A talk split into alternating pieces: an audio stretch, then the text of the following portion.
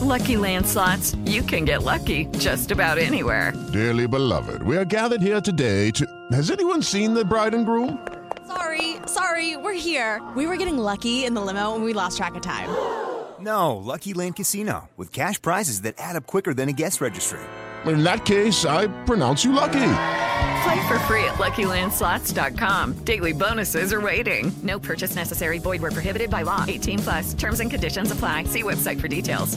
This is Cole Anthony of the Orlando Magic. Your afternoon drive just got a little easier. You're listening to In the Zone with Brandon Kravitz on 96.9 The Game.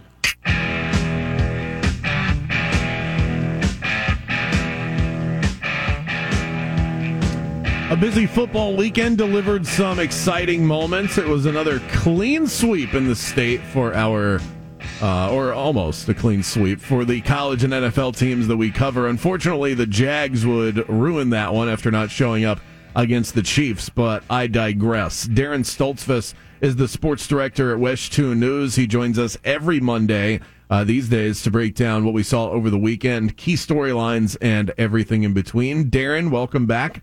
How was your weekend? Good to be with you, Brandon. Happy to be back. It's a Monday, best part of Monday, right? Uh, without a doubt, is the uh, are you talking about specifically our conversation or just the general breakdown of everything? Absolutely, our conversation. Okay, that's sure. good. I like lean it. Let's all lean into that.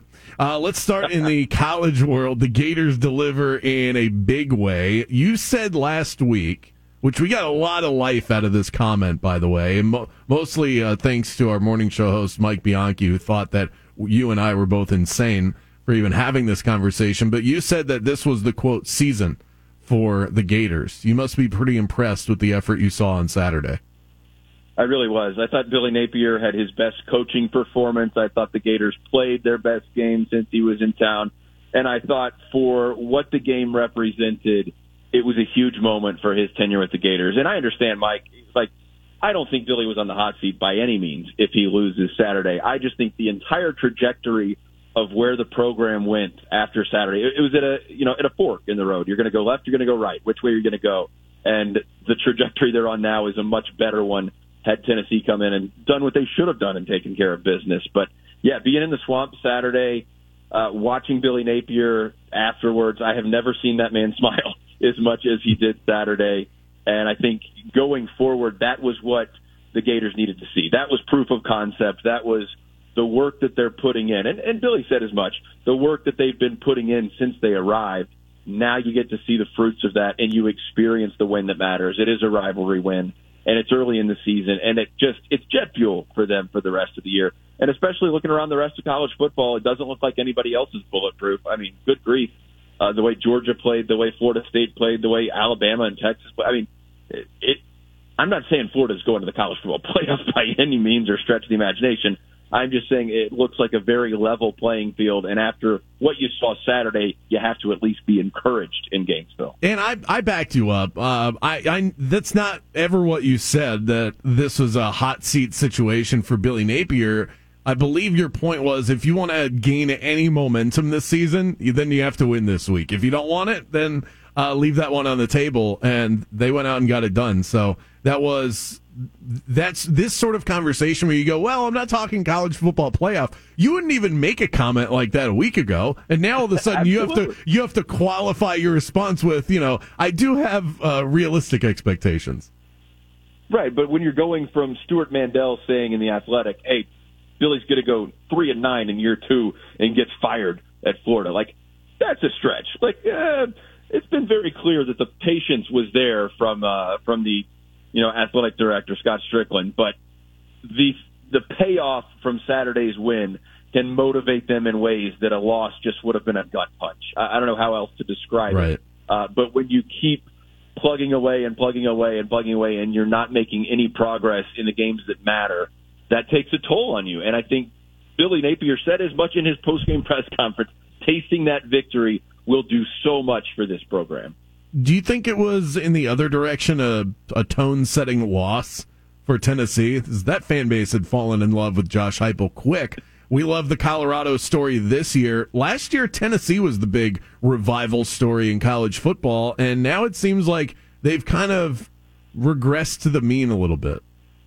Uh, well, full disclosure, Brandon, I am a Tennessee grad, and I did cover mm. Josh Heupel for a few years here at UCF. To me, that game Saturday, and I like Josh Heupel a lot.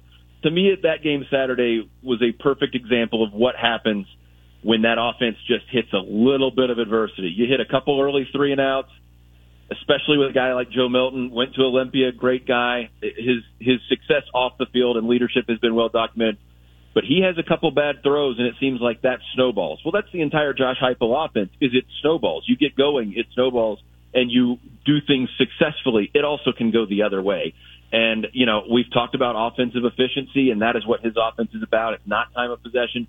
That doesn't matter to them. It's not a priority. Well, the way Billy Napier coached Saturday, I think Tennessee's going to run into that a whole lot more uh, the rest of the season. And that offense is so built around the quarterback. We saw it at UCF if you don't have the right guy under center, and let's face it, you know wide receivers were not running wide open against Florida like we saw last year. With the, SEC just looked stunned by his offense, uh, and he is a wonderful offensive mind.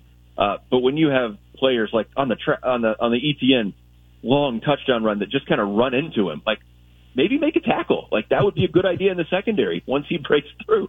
Uh, so I think regressing to the mean probably going to happen this year for Tennessee. Look, it's a long season; they can still win a lot of games.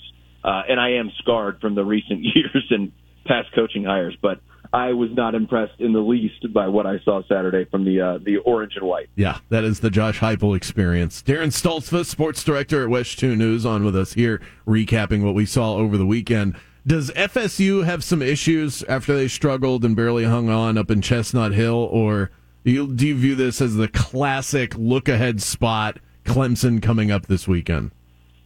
I think it's in between. Uh, to me, the Southern Miss game almost was the look ahead game for Florida State, and they came out and handled business. So I, I'm not as sure it was about that as much as like you're gonna have a you're gonna have an off game. And Jordan Travis got dinged up a little early in that game. Um, you had to worry about the hurricane. Maybe that was going to be weird and the weather was going to be bad. You're going on the road for a long trip for the first time this season. I think weird things happen at Boston College too. I've seen Clemson struggle there before in dominant years. So I'm not too worried about Florida State.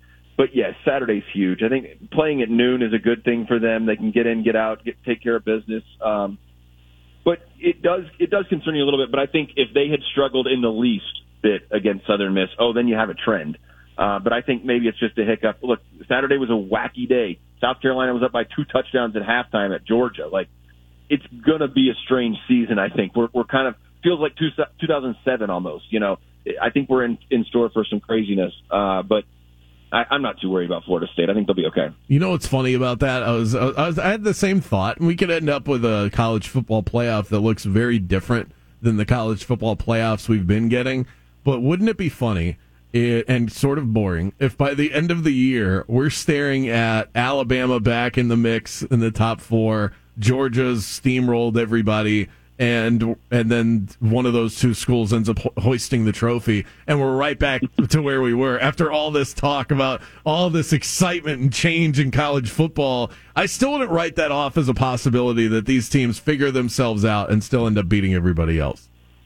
Well, Alabama has to find a quarterback. That's the first problem. But yeah, you're giving Nick Saban an entire season to get it figured out. If if they get in at four again, we see what can happen uh, with Alabama at that in that position. But Ohio State Notre Dame, I think, is a huge one this weekend. I'm I'm really looking forward to seeing if Notre Dame finally has something to you know put up against the power. But talking about Alabama and Georgia, it's not a given that those two teams are going to be there, even if Alabama runs the table the rest of the way. Uh, the SEC has not looked good so far this season, especially in the out of conference games where they're supposed to shine. Uh, I don't know that they get the benefit of the doubt this year. The Big Ten may get the benefit of the doubt this year. Uh, but a two team, you know, two teams from the SEC being in that top four, I don't think that's a lock anymore.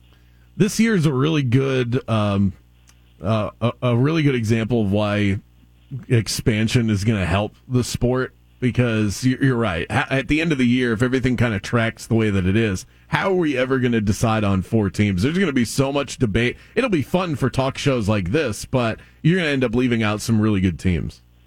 But I think that's why expansion, that's the downside of expansion from my perspective. If Alabama is at 10 right now, they're not sweating nearly as much if it's a 12 team playoff. But it, it, when you're looking at trying to get into that final four, uh, things are a little bit uh, a little hazy in that picture down in uh, Tuscaloosa. So I completely agree with you. I'm I I liked uh, a minor expansion. Six I thought was the sweet spot. Twelve is too much, but uh, it would set up this year for an exciting tournament.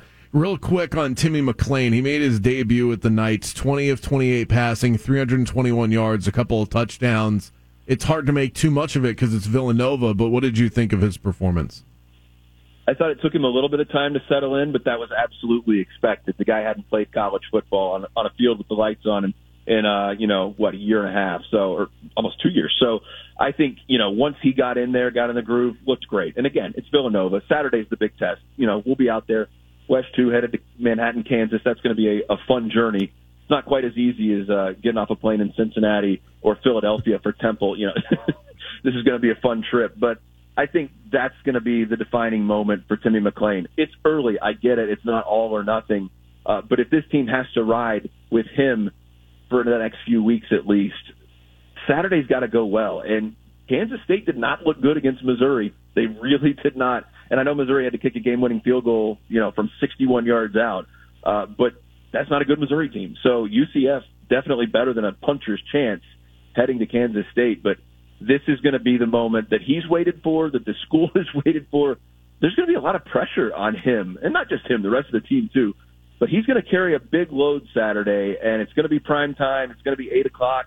You know, I'm looking forward to seeing how he responds. I think he has every bit of what it takes to absolutely shine in that spotlight. Little disappointing that Kansas State lost that last game, just so just because Yeah. it's not that it, it, it doesn't look the same on the resume if UCF does go in and get the win.